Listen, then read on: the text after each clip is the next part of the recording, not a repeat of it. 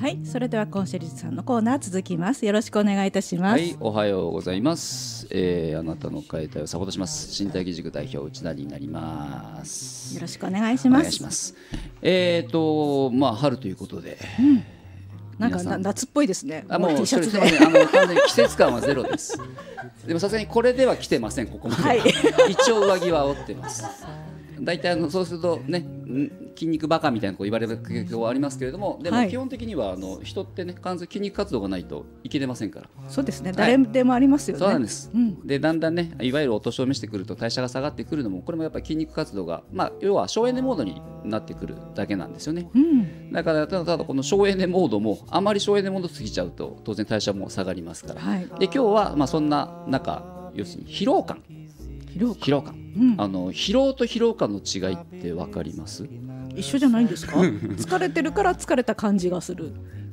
そう。すると実はあの実際体が疲れてるっていうのは自分が感じてるものと実際に体の疲れって結構ズレがあるんですよ。うん。つまり疲労感は主観です。うんうんまあ、簡単に言っちゃうと自分の頭の中で作り出した感覚なんですよね、でも実際に体が出しているサインっていうのはまた別個なんですでまあ、僕もたまたままあ仕事からこういろんな人を見させてもらって、まあ、一応資格は鍼灸マッサージという中ででもよくその気の巡りを変えるとかはい。変えないとか、じゃあその気の巡りってなんだって言った時に、うん。特にこの春先っていうのはこう環境も変わりますよね。なんか身体的に周りが変わって体も変わっていきそうな感じがしまあるすよね。意味ワクワクするけれども当然ドキドキもするし、うん、実はこういう状態ってすごく実は心臓には負担かけるんですよ。ストレスになる。そうなんです。うん、でまあ、まあ、ここでもよく言わせてもらってますけどストレスっていうのは別に悪いものじゃないしどう使うかだけ、なんかたまに聞くのは、うつになるきっかけが悪いことじゃなくて結婚したとか、そうなん昇進したとかイメージ的にいいことでもきっかけになるとかっていうの聞きますよね。要は変化に対してどう適応するかなんですよね、うん、特にねまあ春先こうあったくんでこの間みたいにそれこそ気温差がねうん。下がったり上がったりすると、うん。皆さんこう一緒になって疲れるとか、はい。体調崩しやすいよって言われますよね、うん、でもそういう時でも体調崩さない人って実はね呼吸が一定なんですよ。羨ましい。でまあ、たまたまちょっと僕も仕事から、まあ、いろんなアスリート見させてもらって、まあ、ちょっとこれも名前言うとあれなんですけど実はこの間もあのピョンチャンオリンピックのメダリストの方をちょっと指導させていただいた時に、やはりね金メダリストってやっぱ世界が違うんですよね。あの新しいものでも最初は当然ドキドキします。はい。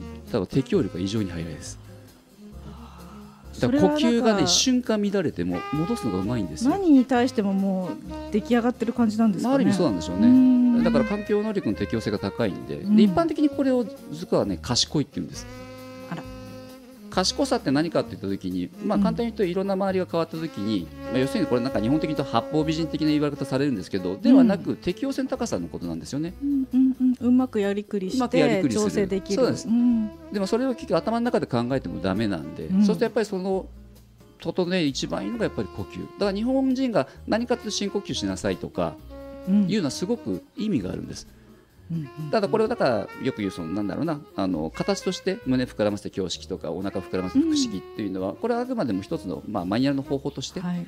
なんですけど、実際のところのその息遣いだ今日今皆さんもこう座ってて。息してますよね。息してますよね。と思うんでしょう、はい。ところがしてないんですかしてない私んですよ あの冷え性の方って簡単に言うと呼吸が硬い方、硬い？硬いんです。ちょっと表現がすると硬いとしか言いようがないんですよね。あの体が硬くなるわけじゃないです。だからうんあのお年を召されても柔らかい方は柔らかいです。体は。どうどういうイメージだろ呼吸が柔らかいんです。う。わからない。呼吸が柔らかいんです。言い方じゃないですか。まあでもなんだろうな。でも言い方をこうするときにも、うん。じゃあ優しく喋ろうとかなんか何かをしよう。でただ感情って実はね頭の中で全部コントロールできないんですよ。でも、ううんん、なんとなくちょっと分かってきました。うん、ちょっとでいいです。ちょっとでいいですか？急にしたら。急にしたら乱れますから。それが先ほど言った楽しいことでもいいことでも結局それが変に記憶の中に定着すると、た簡単に言ってしまうとねその今現状が今度きつい時に、うん。過去にあった楽しいことをうまく使える方と、うん逆になんで今私はこんなにひどいのとか悲惨なのってネガティブになっちゃう方とこれ実は性格気質があるんですよね。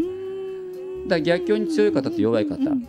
これはまあある程度もともと生まれつきのものもあるんですけど当然後天的な環境も含めて、うん。でそんなものをこう合わせるために、まあ、うちでやらせてもらってる呼吸のメソッドだったりとか、うん。まあ、体の使い方だったり、なんていうのをまた続くなりそうですね、はい、そう時間的に。すいません、またお願いします。ということで、また次回ね、ちょっと長めに時間を取れるよそううなんになるんでですす。はいまた次回お楽しみに。はい、次回楽しみにしております。はいます身体義塾代表内田正弘さんでした。ありがとうございました。いやなんかちょこっと出ししていただきましたけど、ここから知りたいっていうところでいつも時間切れになりますからね。あの再来週3週目からあのコーナーをしていただくことになりましたので続くが少なくなるんじゃないかと思います。楽しみにしております。